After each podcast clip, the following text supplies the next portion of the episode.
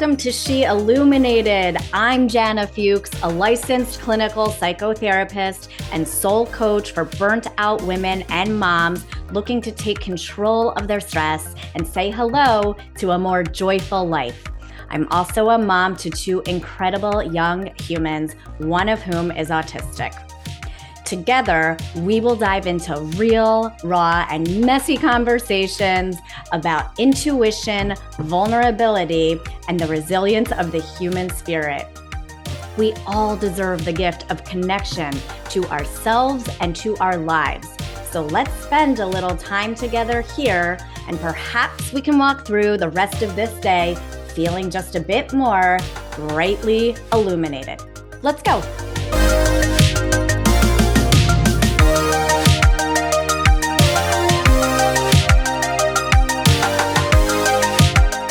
My dearly illuminated moms of school age kids, this episode is for you.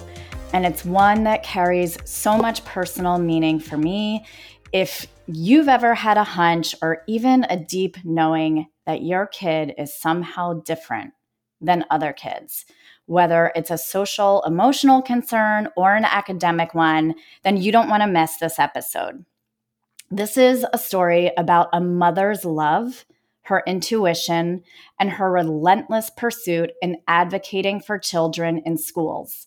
It's all about how we as mothers will go to the ends of the earth to fight for our kids to be accepted and understood, and how we can turn the most unimaginable pain into the most meaningful life experiences, both personally and professionally.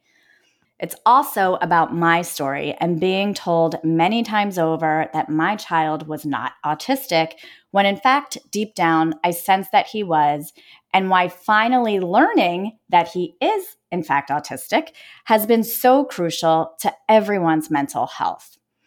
And so I'm going to tell you a little bit about today's guest, um, what she does, and why she's so important to me and why sh- I want to share her with you all because she is truly, she's truly been such a gift to our son, first and foremost, um, and selfishly to my husband and myself, but she's also just such a wealth of information.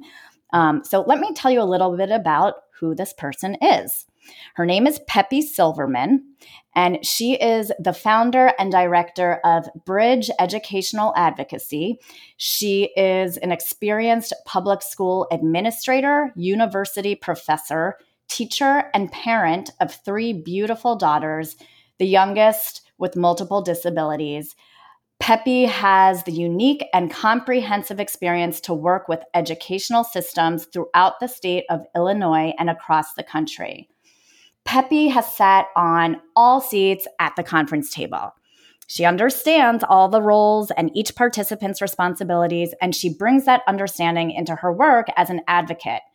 Her dedicated work at Bridge Educational Advocacy has been her opportunity to extend herself and her knowledge to support families and their kids to receive the programs and services that allow them to be successful learners. So, a little disclaimer here today's episode is deeply personal to me because it's about our family and specifically our young son, Leo. It's also going to be a bit of a longer episode broken into three separate chapters because each of the three chapters felt important to the whole. So feel free to obviously listen at your own pace and leisure or pick and choose from the chapters that resonate most. The first chapter involves my sharing of my own story and the journey of our family walking side by side with Leo, our now 10 year old son, in navigating our arrival at his ultimate diagnosis. And all of the confusion, frustration, overwhelm, and ultimately the wins that we finally experienced the second chapter is the personal story of Pepi and how her work as an educational advocate ties into her personal experiences as a mother of three daughters, including one with special needs. The third chapter is going to be full of information from Pepi about what you can do at school to better understand your options and your rights as a parent in supporting your child. And finally, just a little note on how things evolved for the recording of this episode. So, I actually unexpectedly ended up interviewing Pepi twice. The first time I interviewed her was initially planned as a question and answer session about how, as parents, we can best advocate for our kids at school when we're coming up empty and we're not getting the answers that we need, whether you have a child with special needs or not.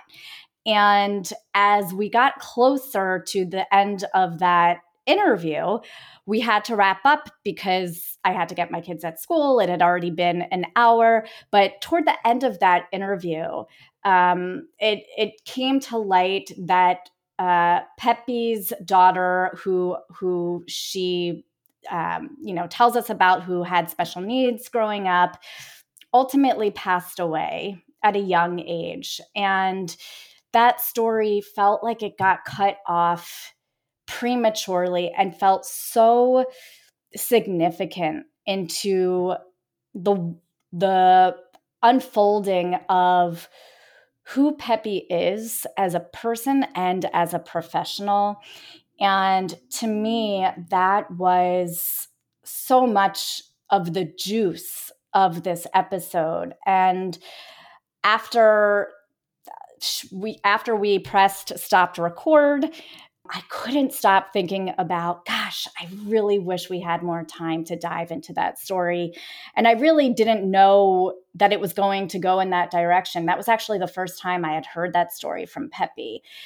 And so I called her back and I asked her if she might feel comfortable coming back on and doing a second recording about the more personal side of her story. Um, which she said she doesn't talk about too often, but she felt that any way she could be of support and help to other parents in sharing that, um, she would be happy to do so. And so she did ultimately come back on the show, and we recorded that uh, second chapter, which is going to be, you know, chapter two. So that will be what you hear for chapter two. And then chapter three is actually going to be what I initially recorded with Pepi, which is the question and answer session.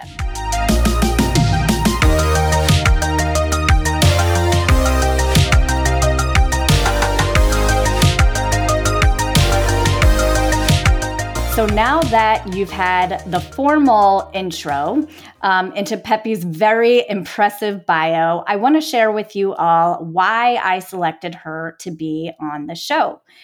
Pepi has meant a great deal to us and our family in helping us to navigate our way toward our son's diagnosis and ultimately the supports that he ended up receiving at school. Um, and she is in large part um, the driving force behind why he has been so successful this past year at school. It all began about two years ago when, at the time, my third grade son, Leo, was in his third week of school. So we're still talking September here. And we were told at a parent teacher conference over Zoom that we should consider looking for a therapeutic school because my son was different and his teacher felt protective of him and specifically of his social emotional vulnerabilities. And for reasons that you'll hear, it was the shock of a lifetime. And I realized that we were going to need some major help resourcing ourselves in navigating the school system and learning what our options were. Enter Pepi, educational advocate of the century. So, Pepi stepped in after I reached out to her in a panic about what our next steps should be. And she walked us through our options, provided support and education, and has gone to bat many times over for our son, who is now doing beautifully in his advanced curriculum public school, by the way, with a robust individualized educational plan or IEP. And the school is le- legally obligated to adhere to that. Um, and, and his success has been in large part to the resources that Pepi has helped to put into place for him. So while this past school year took some months to get the right supports in place, with Pepi's unwavering support and knowledge, we were finally able to execute a meaningful IEP. And the difference between where our headspace was two years ago versus where it is now is really night and day. And I can tell you right now that without an educational advocate like Pepi by our side, despite our best efforts and resources, we would not have been nearly as successful in advocating for our kid. So, to give you some context about the school, that told us our son, Leo, should consider looking elsewhere for the following school year you know and and ps this was the school that he had been at since he was three years old. It's a very special and beautiful place. It's a montessori school. Um, and and again he had been there since he was three years old and since my daughter was two years old. And we felt so lucky to be a part of that community and have our children learn so much about not only just like academia there and mastering all the things that little ones are supposed to master but really about life. And it wasn't just about that, again, the academics, it was about how to really be a global citizen and follow your individual interests and passions. And to give you some more background on my beautiful boy, Leo, I had a normal pregnancy um, and a chaotic, but otherwise healthy delivery. And he was a very well adjusted baby and toddler, super easy. Um, and my husband and I were like, what is everyone complaining about that like parenthood is like so hard? And we just thought like you know we've we've got this parenting thing down. Like we're we're really good at this. Like no problem. We'll have another one. Um he was just such a delight. Um he slept through the night at 12 weeks. And we were often told by our you know parents and our in-law my in-laws like you have no idea how lucky you are and so then we had our second child, Stella, when Leo was two years and 10 months. And it seemed like just a few months later that his behavior started to change. And, you know, we thought it was maybe having a new sister, transitioning from daycare to preschool at the same time that he had just had a little sister and then a new baby sister in the house. Um, and whatever whatever the case was, my point is that his behavior was noticeably changing and different. And specifically, he was more angry, he was having more tantrums, more dysregulation, more blowups over really small things. And he was taking longer to grow out of the parallel play stage in comparison to his peers. And he often preferred to work alone versus in groups. Now, I'm a therapist, as you know, but any mom who is attuned to her kid, which I believe, you know, many mothers are, um, would have also sensed that something was different, even back then at three years old. And I would also like often have to find myself like apologizing for his wild, bouncing off the walls body at large family gatherings and my husband and I began to feel really stressed. Like whenever we would go to large gatherings with groups of people, it became kind of like a stressful thing. And we hoped that it was just some delayed version of the terrible twos because, again, he wasn't a typical terrible two toddler. And so this was kind of a shock to us that at age three, we were seeing this really kind of like marked difference. And again, just kind of dismissed and thought he was adjusting to having a new baby sister in the house. Fast forward to age six, I said to my husband, if Leo does not have an ADHD diagnosis, then I will be shocked and you should probably consider revoking my license because I am just going to go out on a limb here and say he definitely has ADHD. And at age six and a half, he received a full neuropsychological evaluation, which is the youngest age here that a child can be assessed and diagnosed with ADHD. And at that same evaluation, it was also revealed to us that Leo's IQ was unusually high, but that his processing speed and executive functioning skills were much lower due to his struggles with attention and staying on task. I should clarify that my suspicions were correct and that ADHD was confirmed as Leo's primary diagnosis. Then, at age seven and a half, we made the very difficult decision to start Leo on stimulants because his ability to function in the classroom was becoming more impaired and he was struggling to learn how to read. It took us a while to like figure out also the trial and error of navigating side effects with medic, you know, with meds and we did start to slowly see some progress. And within a number of months, Leo's reading took off really quickly. And after that, his teacher remarked how incredible the difference was um, due to the medication change. And this is also a good time to mention that Leo's prescribing doctor who was amazing, by the way, Dr. Toya Roberson Moore. Shout out to you.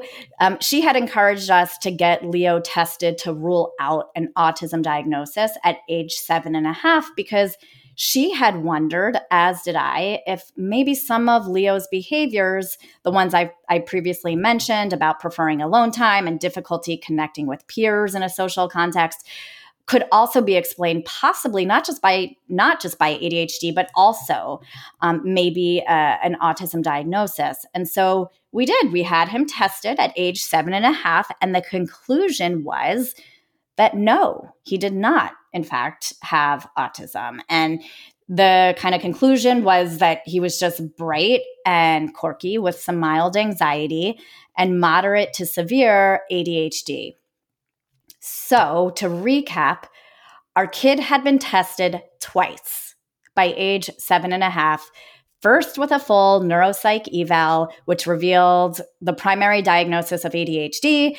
And the second assessment was with the ADOS, which is a test that's specifically designed to assess for autism, um, where they confirmed that the primary ADHD diagnosis was, in fact, what we were observing, not autism. Okay, so back to life for Leo at school.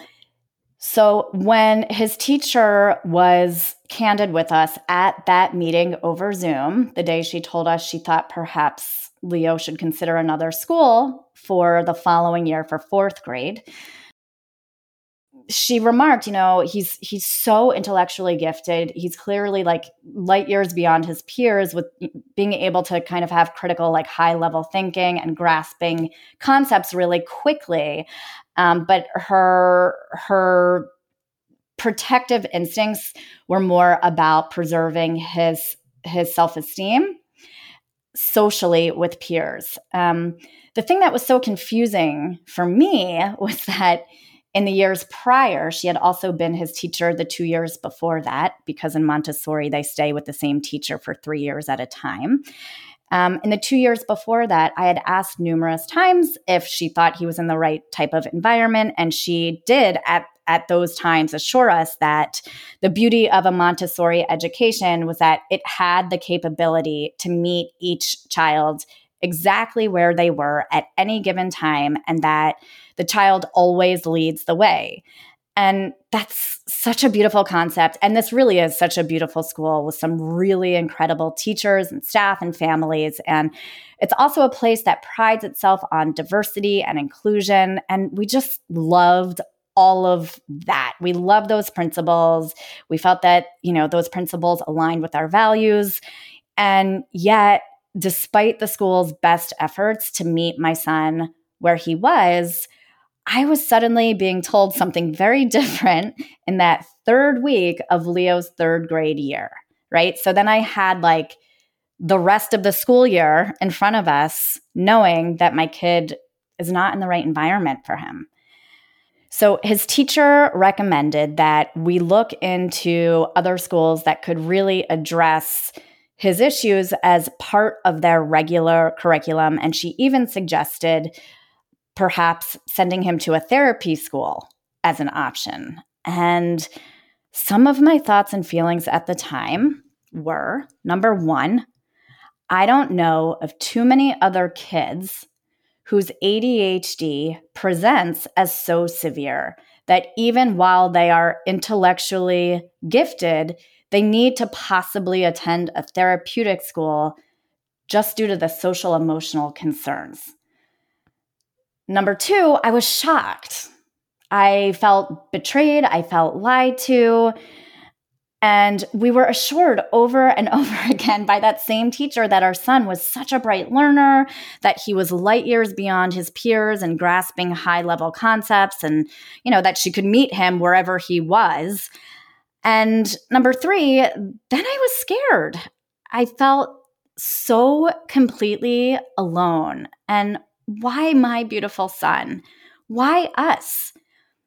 I had no idea what Leo's short or long term future held or what this meant for our family and supporting him. And this school truly was like our home away from home. We were there for six years.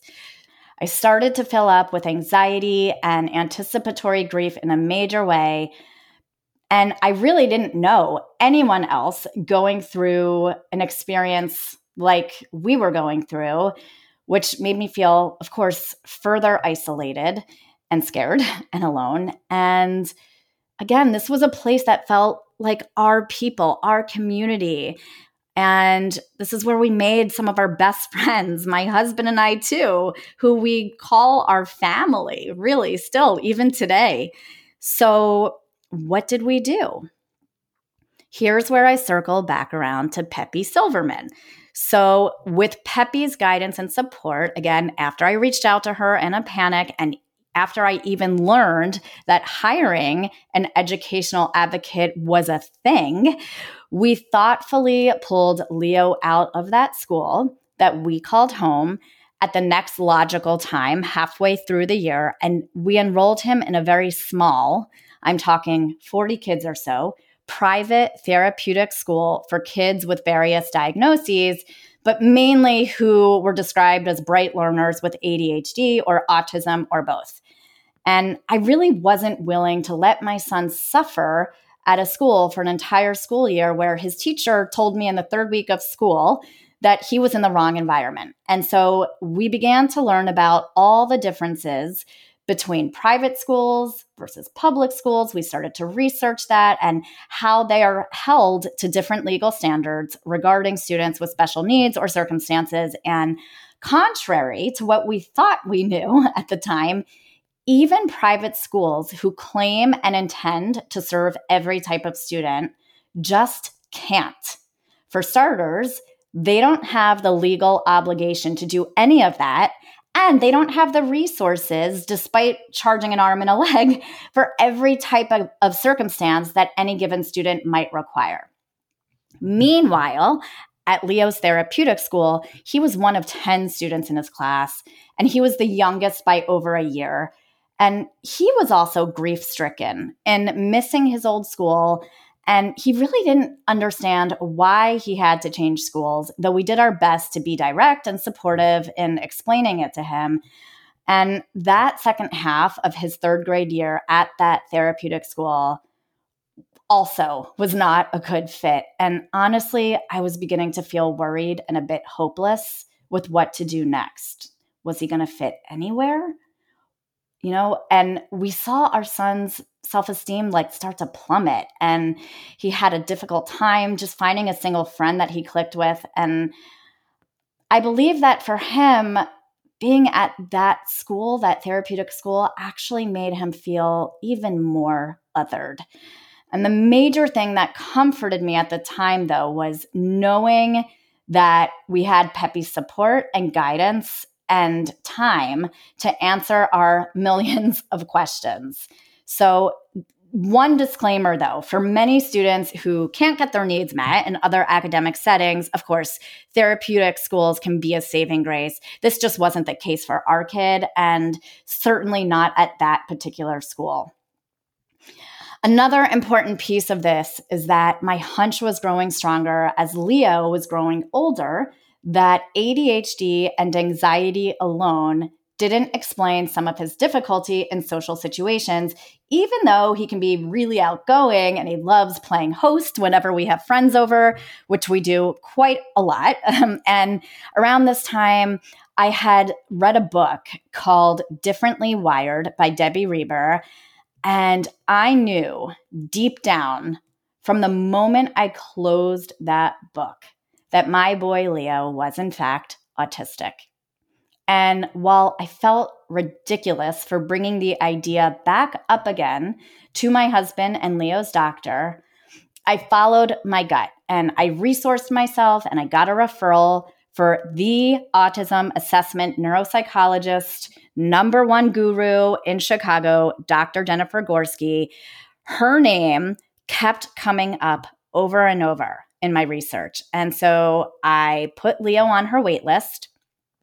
Eight months later, after her very detailed and thorough evaluation, she confirmed what my intuition had been telling me for years that Leo was, in fact, autistic and he also has ADHD.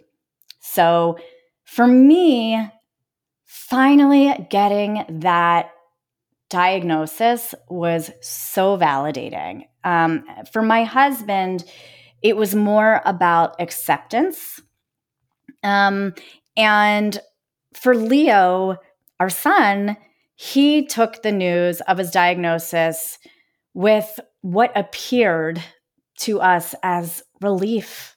And he openly talks about his autism and he feels zero self consciousness about it. Now he doesn't have to mask who he is. He's free to be his amazing autistic self because he's actually one of the most beautiful souls I know with a heart that is pure gold. And he has taught me so much about what autism is and what it isn't. And it's true what they say. When you've met one person with autism, you've met one person with autism, and it's different for everyone. Um, and on that note, I will just share, right? Like my son makes eye contact my son can talk about his feelings. My son loves to give hugs and to be hugged. My son is social and outgoing. My son can reflect on when he's made a mistake really well and internalize it and apologize for it. So all of these these kind of characteristics that he has are not what I would have thought before I knew that I had an autistic kid, that's not what I would think of as like a typical autistic kid, right? But what is a typical autistic kid? So I'm sharing this with you because even as a therapist, it was really hard to totally know. And this is a show about following your intuition, right? And and kind of like chasing those breadcrumbs one at a time. And so Later that same year, in Leo's third grade year in the spring, we were notified by the public school system that Leo had tested in the top 1 to 2% of students in the Chicago area, where he was offered a selective enrollment seat at a wonderful public school eight minutes away from our home. And so um, at the time, just to give you just a little background, when we had put Leo in the therapeutic school, we also had him tested in the public school system uh, because you have to take that test for the following year, um, almost like a, full year in advance. Um, because we didn't know how it would go at the therapeutic school, and we wanted to have you know public school as as an option to him too if that was the direction we decided to go the following year and i'm so glad that we did that and you'll find out why and Leo was elated from the moment he found out that he got into their selective enrollment program. And he's been elated there ever since. Um, when he got in, we were honestly amazed. Here, our kid who struggled with tying his shoes in under 10 minutes had remembered to fill out all the bubbles on his little Scantron thing, which was a brand new concept for him and something he had never done before at his Montessori school because they don't test kids at such a young age there. And he crushed that exam. And we were floored. It's now been a year. And our son, who was miserable at that therapeutic school, is now again happy. He's supported and he's thriving in his advanced curriculum public school. And so here are my takeaways that I want to share with you and that I wish I had known two years ago when we were kind of going through hell. Number one, just because you are fortunate enough to have the resources to send your kid to private school, if this applies to you, doesn't mean that that's where your kid will be the most successful, best served, or feel their happiest. If something tells you that your kid feels like a square peg in a round hole at school, yet you desperately want it to work for them, honor your inner voice and consider exploring alternatives. There's no harm in just exploring. Number two, to all of you mamas out there, if you sense that something is different about your kid than what you're being told at all, even by well meaning experts and clinicians, let your intuition lead the way. And number three, ask questions, join parenting and school groups, network, be assertive. Number four, Debbie Reber is an amazing resource. She's an author, a mother, and podcaster, and she speaks on the subject all the time. Again, the name of the book I read is called Differently Wired, and it was like water in a lonely desert for me at the time when I read it. Shout out, Debbie. Thank you. And I'd love to have you on the pod one day. Number five, if you can swing it, consider hiring someone like Pepi to help answer your questions or an advocate for your child. It's an emotional process and it can be a huge relief in mitigating the overwhelm of it all. So I won't keep you waiting any longer in sharing my chat with Pepi. Let's get to that now. Pepi, so happy to have you back on the show. Um, and when you were here last time, when we were recording our first segment, um, I stopped the recording when it was done. The hour was up, and I had to get my kids. And we kept chatting as I was, you know, cleaning up my stuff, and things took a more personal turn. Um, and we connected over the story of your daughter, Lana. And then I was kicking myself for pressing stop record. So I wanted to welcome you back today, and you so sweetly acquiesced um, and volunteered to share the more personal side of your story and the ways in which Lana's life impacted yours. Um, and this podcast is a, a place where we come together to talk about how, in part, painful experiences can, in some ways, add richness to our lives and new meaning if that's what we're able to do um, with those experiences. And so I'm wondering if you could tell us more about your own journey as a mother and how that's tied into your work now as an educational advocate. Sure. Um, I have three beautiful daughters, two uh, that were neurotypical, um, and our youngest child, Lana, um, was born with a variety of different disabilities and health conditions. Obviously, when you start a family, you don't think about, you know, will one of my children have unique needs? And I had planned on being a special educator um, from the time I was a child and had an opportunity to volunteer in what was at the time an experiment um, where the school district brought in uh, one classroom of students with physical disabilities, and those students were kept very separate from everyone else. Um, I happened to notice them one afternoon at recess and just wondered why were they playing on the other side of the playground and all the other students were playing, you know, on the side that I was on. And it didn't occur to me um, to do anything other than walk over. And the, you know, there wasn't a fence or a barrier. Um, so that was my initiation in wanting to go into education and particularly special education. Um, I didn't plan for that to be a part of my personal life as well. Um, but it felt really natural. Uh, it was just a part of our lives. Her sisters didn't feel that anything was unique about our family. It was just how we lived.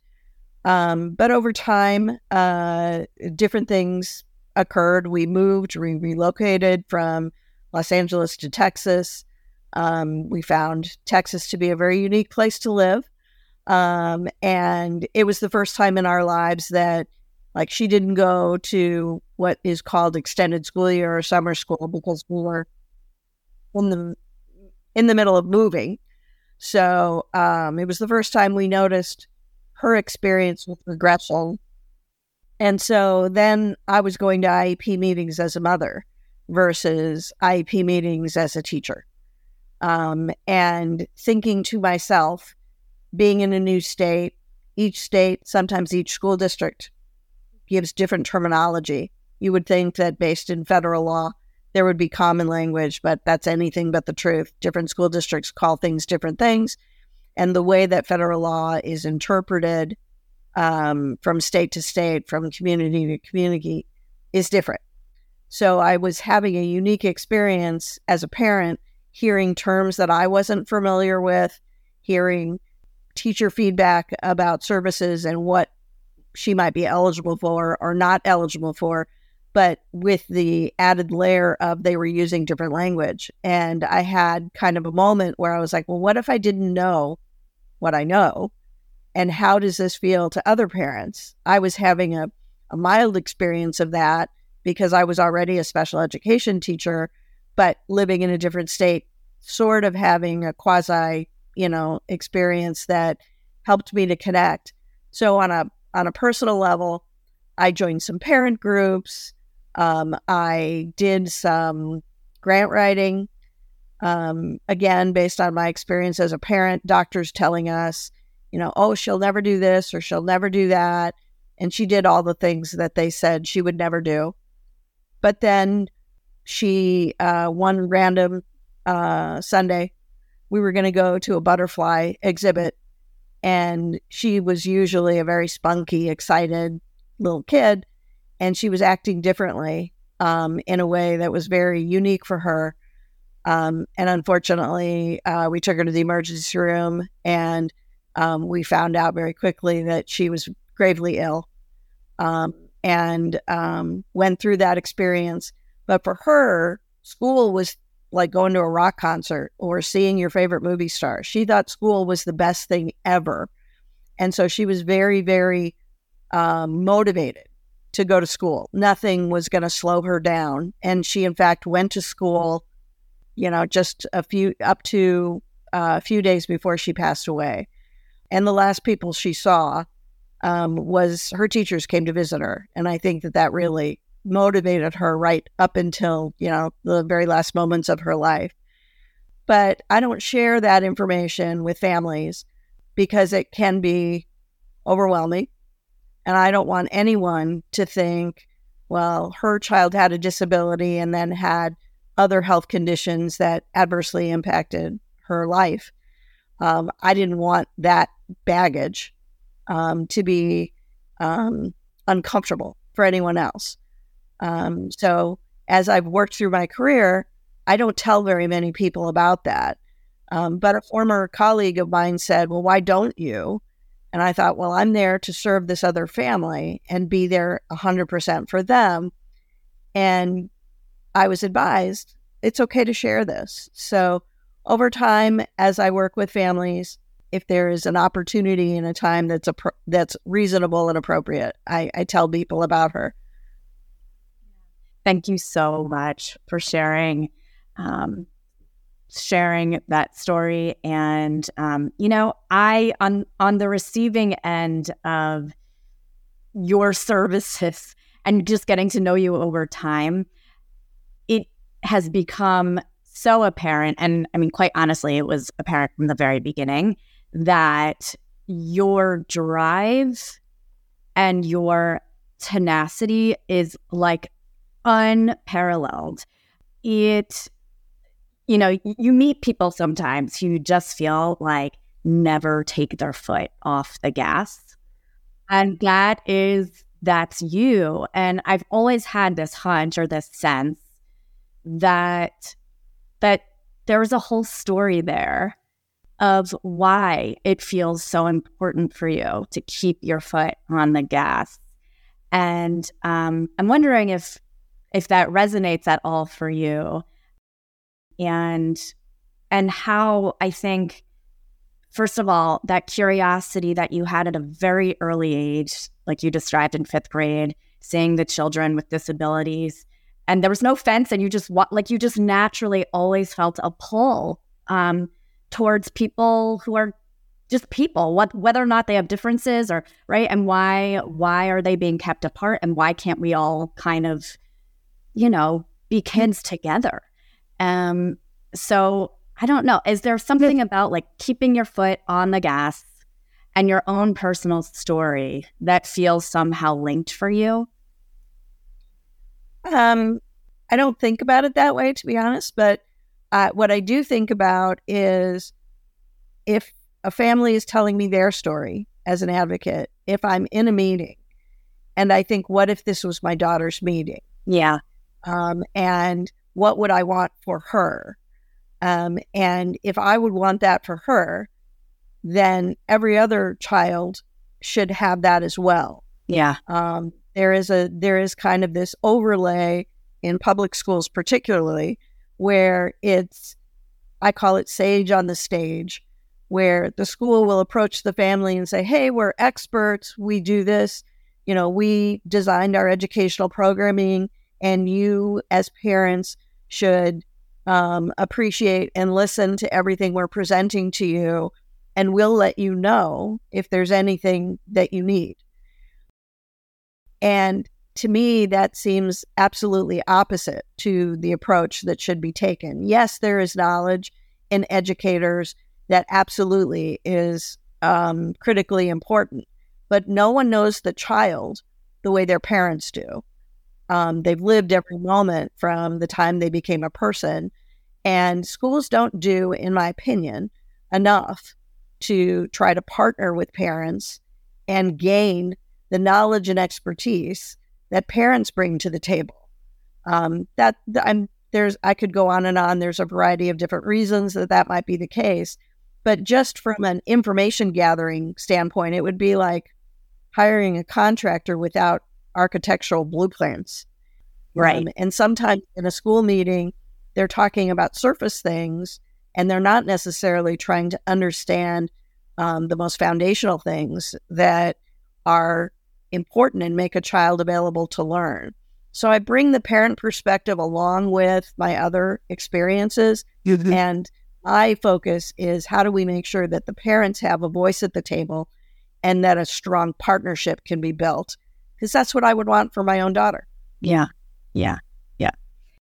And, you know, as you were talking earlier, it, it, dawned on me that right here you were uh, already in special education. You knew a lot of the ins and outs and the terminology and the concepts. And here you were as a parent in Texas, which, you know, as you described, they had different uh, vocabulary, different rules and laws and everything else. And my gosh, like, I'm thinking if you had trouble, right? And I mean, this is exactly what you were saying. And this drives me nuts because, you know, where from where I'm sitting, you know, I'm someone who's pretty well educated. I am not um, in the field of education, right? I'm a psychotherapist, but I have um, I'm I'm blessed to have resources and an education behind me, and you know consider myself well read. And it was the feeling of for me being like a deer in headlights. And here you were, right, in special education. Um, and with all of these credentials as an educator um, and administrator, you know, behind you, and even for you, it was like, what language are we speaking here? I need to know the language so that I can advocate for for my daughter. Um, so, what advice do you have for parents who are experiencing that like deer in headlights feeling?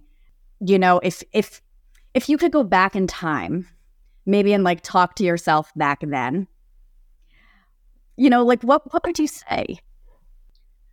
I, I mean, first and foremost, trust your intuition. Like I said, I don't think anyone knows a child the way that a parent does. And so that intuition is critical. Sometimes you'll take your child to the pediatrician and the doctor says, Oh, no, he's fine. And you say, I, I feel something, I know something. Um, and so don't um, dismiss your own kind of inner voice. Yeah. Um, I'm a big fan as a teacher, as an advocate, as you know, in everything that I do of questioning. Um, so there are people who feel sort of the system is stacked against them and they come out in kind of a fight or flight mode. I try to guide the conversation and I use a lot of questions. So don't limit yourself like, oh, I've asked three questions. I don't want to bother anybody. I've talked too much in this meeting you are the most, you as a parent are the most important person at that meeting. Um, and so ask your questions. And if they say, oh, we only have 45 minutes, then you say, I still have questions. If we need to reschedule, then we need to reschedule. But trusting your intuition and asking the questions until you feel as a parent that I understand. I understand what they're, that doesn't mean you're always going to agree but there should be a shared understanding. So that's what I'm always striving for. Yeah. Yeah. Thank you, Pepi. It means the world. And I think that people will really connect with you and your story. And regardless of whether their children are neurotypical or or not, um, I think every parent out there can relate to what it's like when your child is going through something and how we can turn um, experiences that have felt, um, you know, difficult, um, where we've experienced adversity, and and what we can do to trust our intuition, resource ourselves, uh, do the research, and keep going if you're not getting the answers um, that you need. So yeah, thank you, Pepi. My pleasure. And I just to add one other piece to that, um, that happens for families whose children um, don't have any special needs at all. So my my guidance and advice and my advocacy is for all kids. Um, that that sometimes there's more complexity with a student with special needs, but every mother and father, every caregiver, every guardian, trust your instincts about your child and continue the conversation until you understand. Yeah. Thank you. Thank you, Pepi. One final question. And this one's a, a little more personal. So, whatever you're comfortable sharing, I will say, well, extremely different for for obvious reasons. Right? I lost my mom when um, when I was 20, and I have my own ways of connecting with her and having a relationship with her now, just not in physical form. So sometimes I'll talk out loud to her. Sometimes I'll journal and I'll write her a letter. Um, sometimes I'll see my amazing spiritual medium, Delphina, and talk to her that way. Um, and everyone has their own unique beliefs about where their loved ones are, where they go. I I don't feel that my mom is at this I don't feel a connection to the cemetery where she's buried. I um, to me she is in my children. She's in when I cook meals for them. She's in uh, the humor that that I have.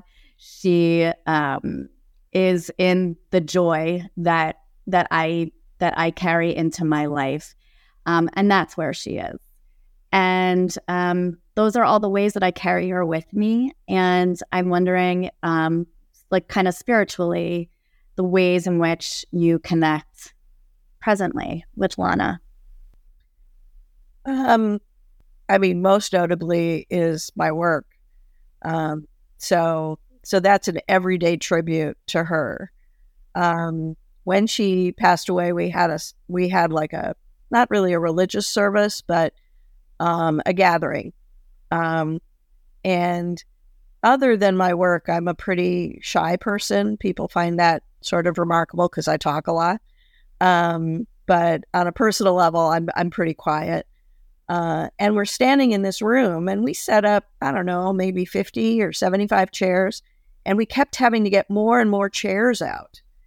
And I was so taken aback by the number of people that came and the number of people that identified and felt that they had a connection with her.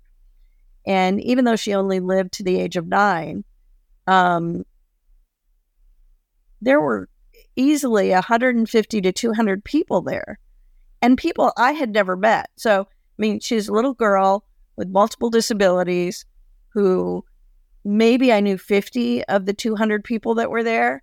So, how did that happen? So, I think I shared this with you. Um, my husband's a photographer, and so she grew up around cameras, and she had this uh, perception that if someone had a camera, it was her role to be in the picture. And so, several people showed me pictures that they carried in their wallet um, because they were taking pictures, family pictures, you know, after a school assembly or something like that. And if she saw a camera, she ran over and not just stood in the picture, but like posed in the picture. And people were so, you know, sort of enamored with her spunky personality that not only did they keep that picture of who was basically, you know, almost a stranger to them, but they like treasured it and carried it around with them. So, how incredible um, for a nine year old to have impacted so many people um, and how special her life was for herself, for our family, but for people that, you know, I, uh, this was, we lived in Texas when she passed away. Um, we now live in Chicago. And so most of the people I know in Chicago, other than close relatives, never met her. And yet, um, because of who she was, who she is in terms of spirit, um, I can have this dialogue with people. Um, and so she's remembered in a way that's unique and special. So she's very present in our lives. Um, she is, she does drive what I do every day, but her spirit, I think, sort of is transcendent in a way that is really unique. There are people in the world that um, get known um, for small things, and she gets known for who she was and the kind of life she led and that's a pretty amazing thing. Well, I, I just want to say, I, for one, am feeling Lana's presence here today. And what a beautiful tribute to her um, that she is part of the work that you do every day. And I and I and I have a hunch, at least from the outside looking in, um, that that is part of the not taking your foot off the gas. Um, just like Lana running over to the camera, right? And that kind of like, you know, spirit and, you know, lending herself towards like tenacity. And uh, you have that same kind of um, relentless kind of drive. And um, I just thank you so much for sharing the story. Sure. Sure. My pleasure. Thank you for asking.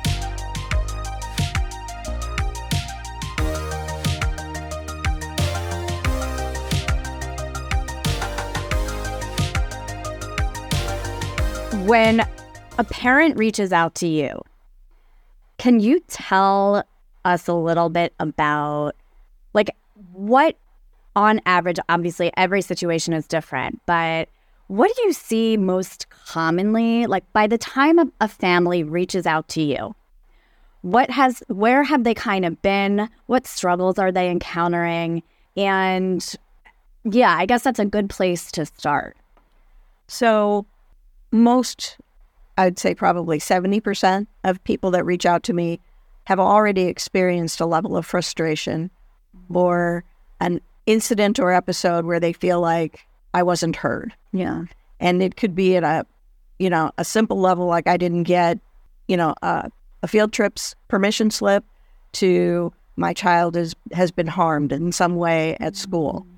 And they don't parents don't intuitively know, well, how do I navigate this? Yeah. Sometimes they'll contact their child's teacher. I'd say that's the typical first step.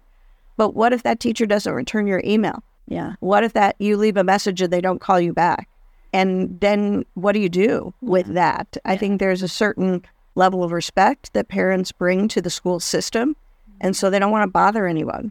And so they come often to me after they've tried the emails, tried the phone calls, haven't gotten the responses, or the responses don't really address their question. Yeah. And they feel like they need help. Yeah. Yeah. And I'll speak for myself here. You know, you want, I wanted my son's teachers to, to view him positively, right? And I, part of that is, um, we're a direct connection to him. And um, I don't want to burn bridges. This is his teacher for the year, right? I don't want to be a pain and have them even subconsciously like penalize him, right? Um, but when I'm not getting email responses, like you just said, or there's lack of clarity around what's homework versus what's classwork and what's he actually expected to do and how much am I responsible for supplementing like the the teaching. Mm. And so yeah, I mean is it is it fair to say then that a lot of families by the time they've reached out to you, they they've tried so many things on their own already and that they're feeling like kind of frustrated and, and helpless as to like how to what their options are. I think that that's absolutely a great description. Yeah. Um, but I think it kind of begins maybe two steps before that. Okay. A sense of intimidation. Yeah. What if I ask the wrong question? Yeah. What if I say the wrong thing? And so then there's this period of sort of limbo time Yeah. where they don't know what to try first. Yeah. And for me, I want parents to feel that they have a voice, whether it's answering a simple question or dealing with a complex issue. No one, this is my foundational belief, knows their child in the way parents do. And so if the parents don't know how to connect with the people that in some ways are spending more of the day with their children as they themselves are, um, if the parent doesn't know how to connect, then that's a, a real breakdown in communication, and that's going to adversely impact um, the potential progress that a child can make because we're not talking to each other. So somehow that's the first barrier Yeah. is we have to find a way to talk to each other. Yeah. Yeah. Um, and how going back to like what I was talking about earlier with like the diagnostic um issues, if there's if like what practical advice do you have for parents who are still in the process of knowing exactly what the issues are?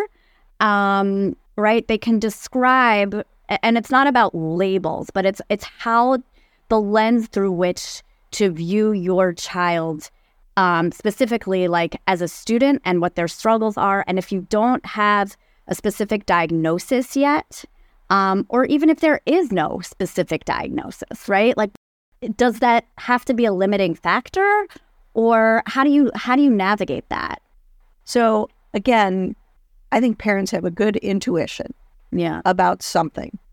So they might not be able to label it yet, but my first piece of advice is to trust that intuition. Yeah. Have a feeling, go with that feeling. yeah Talk with anyone that you can, starting sometimes with your pediatrician, but it could be talking to your friends. It could be going to a birthday party and watching your child at that birthday party and are they participating in a way that looks similar to other people or are they participating differently? Yeah. Um, all of those kind of early steps, um, I encourage parents to trust and explore. Yeah. The second piece is there's a range of performance. Just like when they're babies, they don't all walk at nine months or 12 months or 15 months. Sure. That range is important. And what sometimes happens is that parents will look at their child, hear from someone in their family or um, a friend, oh, my child was doing that three months ago, um, and feeling as though something must be wrong. Yeah. So give yourself permission to live within that range. Um, ask the questions that you want to ask, and trust your gut is, is sort of that first step. And if you're getting information that doesn't feel or sound right, Yeah. like, oh, don't worry about it, you know, check into it next year.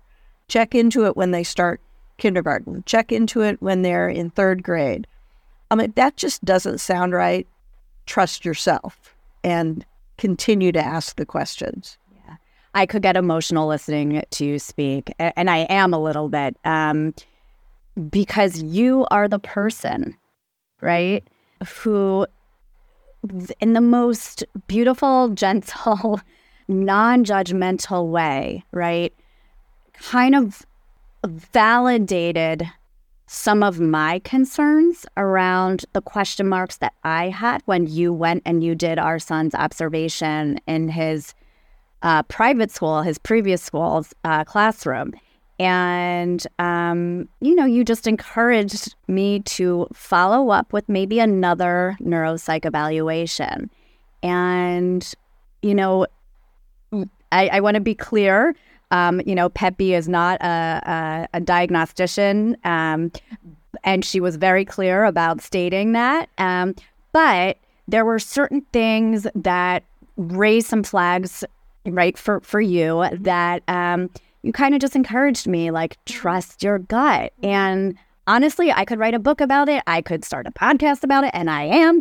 Um that's what this that's what she illuminated is all about. It's about following our intuition and when the voices of self-doubt creep in that's okay. It happens for all of us from time to time. Sometimes it happens often, but it's like you can hold space for that self doubt and at the same time follow the breadcrumbs of your intuition, right? And they don't have to be like mutually exclusive.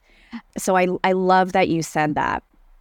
Um, is there, I know what my process was in terms of you know following up and getting another neuropsychological evaluation on the books and how it kind of all unfolded. But for for the listeners if someone is in that limbo period and they don't know yet how to conceptualize what is all going on um, is there more or less a general kind of process that you'd recommend? Sure. yeah. Um, there are lots of school regulations and federal laws that are in place to help families go through this journey. So, from birth to right before a child turns three, there's what's called early intervention services. Um, and that can um, be referred to through your pediatrician. Um, that can be something that you pursue individually. Um, because the the one amazing thing about being a human being is that developmentally, the earlier you intervene, the Yeah. greater your opportunities Yeah. are. yeah Um, this is just a favorite word of mine: neuroplasticity. yeah That basically means that the brain can uh, sort of accommodate for itself. So the sooner you build those pathways, the more opportunities for bridging developmental gaps Yeah. are available. So you have early intervention. So from the time your child's born, um, and then upon turning three, if um, you still have those intuitions, every public school has what's called preschool screenings. Um, you can actually reach out to your school district from age two and a half because if your child is found to be eligible, the school districts are required by law to propose a service at, upon the third birthday. So let's say your child's birthday is in July. Yeah. You don't have to say, oh, I know everybody's on summer break. So I guess there's nothing I can do. You can start at two and a half so that even though your child might not be turning three till July, if your child's eligible, a service plan would be put in place before that third birthday Hmm. so that it's very clear that services are available. And then from three to five, there's what's called early childhood services. Again, if if you pursue those intuitions, um, school districts have preschool screenings that occur. Some do them multiple times a month. Sometimes they do them monthly. But by calling wherever the district office is for where you reside, you can sign your child up for a preschool screening. Um, so that again opens a door, at least from a diagnostic standpoint, Yeah. to say, is there something here? Yeah. Now, school districts have to do a tertiary screening. If you feel as though something's going on and that tertiary screening didn't identify something, that's when you start to do, like what you mentioned, um, more diagnostic testing that would go deeper into whether there's other diagnoses. But from a first step, use the resources that your tax dollars pay for in terms of um, state and federal law Yeah. to begin a process. And this this brings me to my next uh, point uh, slash question, which is, can you speak a little bit about private school versus public school, right? And um, what parents might need to know that they don't know around access. So, when as a public school, a student needs something more than the school has, like your private school experience, private school has has the independence to design their program. And if a student doesn't fit into that program because they are private, they could say, "We wish we could help you, but we can't." Yeah. a public school has to accommodate every child. So if a family moves into a public school, and this is an authentic experience that I had, um, two weeks before school started, a family moved into our district um, from a foreign country, and their child was deaf. And in their foreign country, there's no, there was no special ed services. So their child went from kindergarten to seventh grade um, in a group of 40 kids and he never had a hearing aid and he was deaf. And in two weeks, I had to be prepared as a public school administrator to provide services. We had never had a student who was deaf in our ca- at our campus. So I reached out to the special ed cooperative um, and I made connections so that on the first day of school, we could serve him. Yeah. And I will tell the I will tell you all as um as the listeners uh who are who are listening right now. I didn't know, and Pepi, you know this. We adored our son's private school where he he had started that school. It was a Montessori school. It was beautiful community of families and t- teachers and staff. Um, the kids at that school are really encouraged to kind of like lead the way. They really embrace, they claim to really embrace each child as an individual and meet them where they are. And that was true to to a degree, right? But there was like there was a point at which they couldn't help my son the way that they claimed that they could.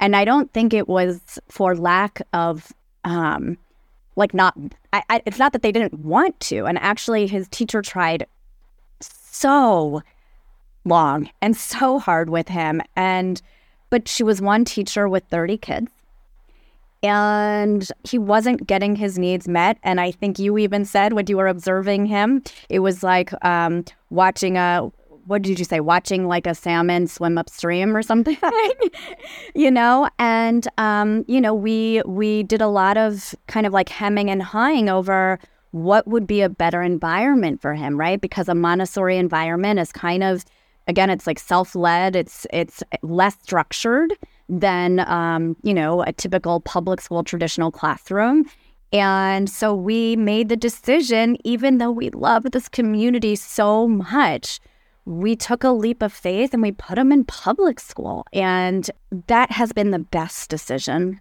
for him. And so the more that I have shared that story and that speaking to different families in similar situations whose kids were in private school, um, the more people that I speak to, it's like a lot of people echo this this concern, um, this this problem that like a lot of the private schools cater toward towards like a very a certain margin of kids, right? And it's like the neurotypical kids who don't really have learning disabilities, or if they do, they're kind of like very minor or mild. Um, but if you have anything else like majorly going on, maybe like severe ADHD or autism or um, maybe dyslexia, like good luck. um, and I, again, like I said, I, I keep hearing these stories echoed over and over again. And this kind of brings me to my next question, which is right. Like I'm here, obviously, I'm I'm I'm talking about things like private school versus public school. There are many listeners of the show whose kids are not in private school, who maybe you know can't afford private school, and maybe feel like they can't afford someone like you.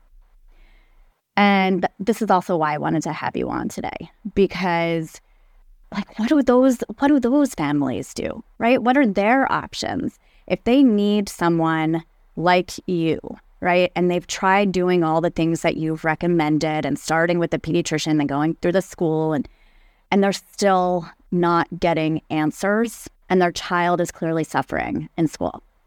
What are their options? For parents, again, asking the questions. So many public schools have um, parent groups within the organization.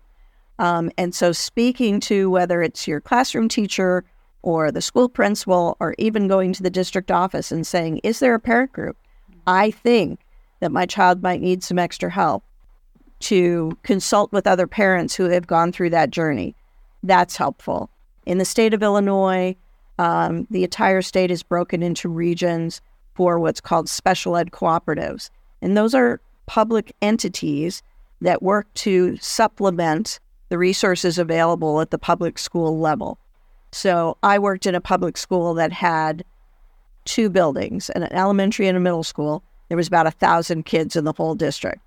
So that's not very many children um, in terms of a public school system. So they didn't have resources necessarily for every type of child. So the in terms of resources, what can parents do if you're not getting an answer? And potentially, there are some school district administrators that, that they themselves don't know what to do. Yeah.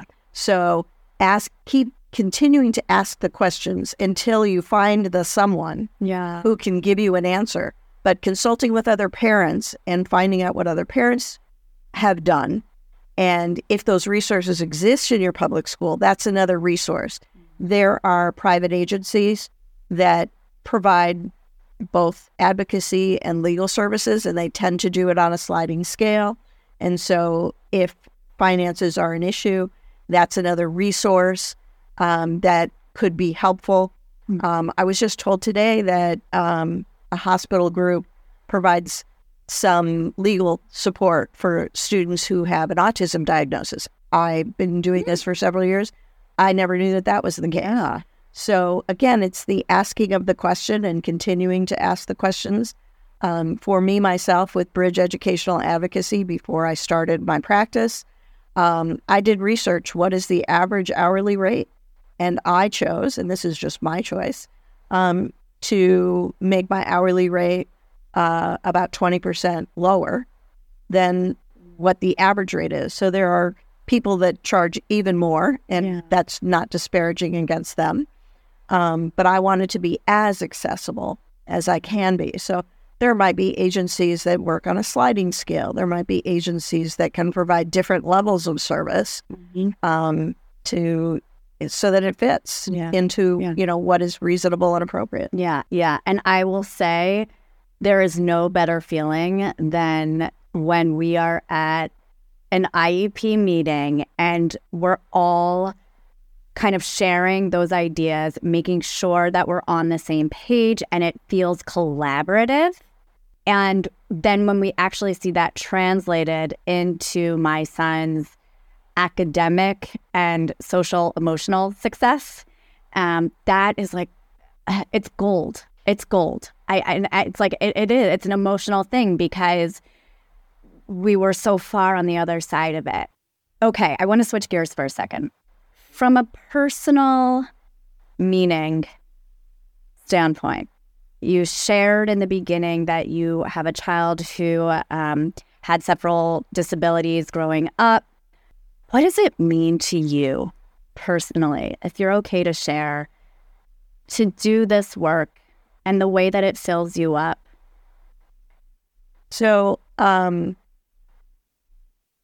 I wanted to be a special education teacher from the time I was in fifth grade, when a very long time ago, as an experiment, um, that the school district brought in a classroom, one classroom, of students with physical disabilities. And so we were in a typical elementary school, and I was playing on the playground like other fifth graders would play. And um, I saw these kids that were separate from us. And I thought, well, why are they playing over there and we're playing over here? So I just walked over there. And there was a little boy in a wheelchair, um, and the teachers were scooping sand onto his wheelchair tray and putting little matchbox cars. And he was so happy. And I, my thought as a fifth grader at that time was, I would be mad that I couldn't get out of my chair and play in the sand. And he's happy to be near the playground and playing with sand on his wheelchair tray. And for me, that said, I have something to learn here. Um, as a kid, I I was drawn to that group of kids because I felt like they could teach me something. Um, then fast forward to when I'm a mom and a teacher myself, and my youngest child had multiple disabilities, and I thought, as I mentioned earlier, what if I didn't know what I knew? On the humorous side, when my husband and I would go to meetings together, I would share with him what I thought we should do, and he would ask his, uh, our daughter's teacher, Pepi thinks it should be this and this. What do you think? And I thought, thanks a lot. Um, but it's that reverence to yeah. teachers yeah. and school systems yeah. and wanting to be sure. Um, and when she was little, doctors told us she'll never dress herself, she'll never talk, she'll never sit up. Um, and she was able to do all those things. Um, so we listened. We made the best choices we knew how to make as parents. Um, and she surpassed our expectations. So um, it's that tenacity of saying, I have a feeling, I know there's more there. Yeah. Um, and trusting that, trusting that as a parent, trusting that as a teacher, trusting that in terms of our own pursuit. And so when I go to meetings on behalf of other people's children, in the back of my head, uh, her name was Lana. Um, I say, well, what if this was Lana's meeting? What would I want as her mom um, to happen here? And so I bring that parental perspective along with uh, my other educational experiences to try to, to the best of my ability, make sure that we've had a conversation and we develop a plan that parents and teachers feel together is in the best interest, not one side versus another, but together we're making a solid decision for kids. What a beautiful soul you are. And yeah, it no wonder you have this relentless. I mean, you are epitome of workaholic. You never take your foot off the gas and it feels your dedication is so apparent and it has meant so much to our family. I really, um, I tell you all the time, but I, I don't know where our son um, would be without you as a student. And even just from a, a, a social emotional perspective, which to me comes first, right? Like the academics are important, but that's secondary. If your kid is suffering because of the other stuff, that's I mean that that that needs to be addressed first and foremost. And you have been so instrumental in in his success. So I just I thank you so much.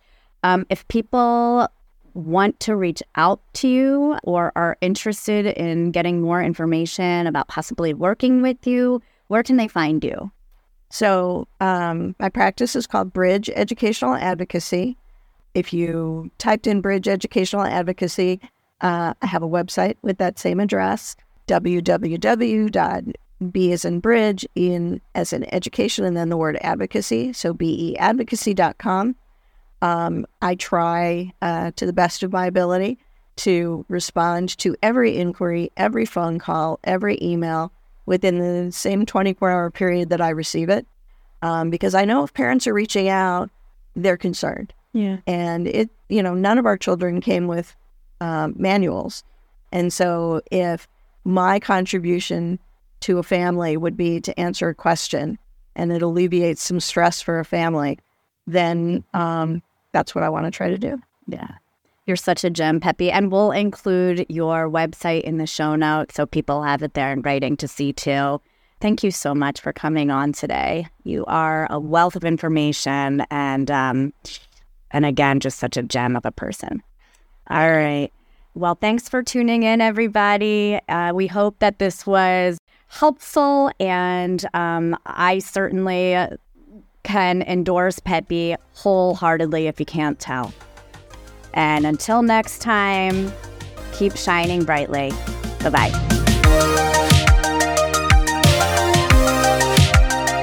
If you have enjoyed the show and want to learn more, you can follow me at www.sheilluminated.com or email me with comments and show ideas at jana at sheilluminated.com. If you're interested in working with me as a coaching client, contact me at jana at janafuchscoaching.com. And if this episode meant something to you, please consider supporting the show by taking less than one minute to rate and review the show. It makes all the difference in the world to help spread the word, and it makes it accessible to wider audiences everywhere. You can also take a screenshot of it and share it with a friend or on your socials. Tag me, Jana Fuchs Coaching. And as always, may you walk through the rest of your day feeling just a bit more brightly illuminated. Until next time.